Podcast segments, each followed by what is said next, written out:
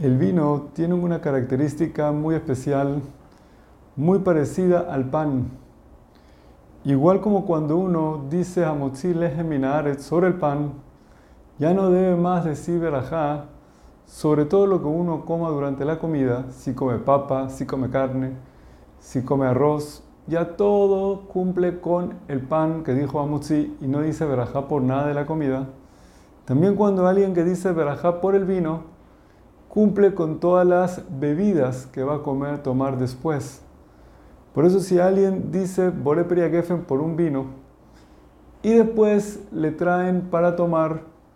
un whisky, un jugo de naranja, un café, un té, un vaso de agua, todas las bebidas que le traigan después no debe decir verajá por ellas,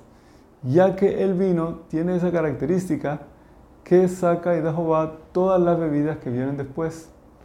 Y no nada más vino, incluso un jugo de uva o un vino hecho de pasas, dice por él, por él Geffen, y con él cumple todas las bebidas que vengan después del vino. Ese es el poder y el fuerza que tiene el vino sobre las demás bebidas. Por eso también se dice una verajá después posterior sobre el vino a la Geffen Geffen, que es más importante y esa verajá tiene más fuerza que el resto de las verajot y con ella uno cumple y saca de Jehová el resto de las verajot, ya que esa verajá del vino tiene una fuerza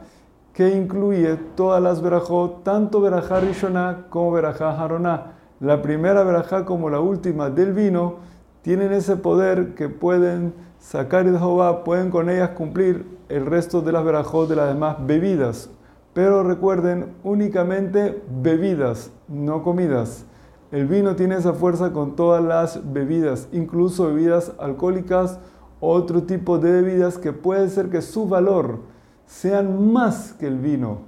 pero ya que el vino tiene ese valor espiritual, tiene ese poder que es la bebida principal y tiene su verajá principal, con ella cumple y saca de Jehová el resto de las bebidas.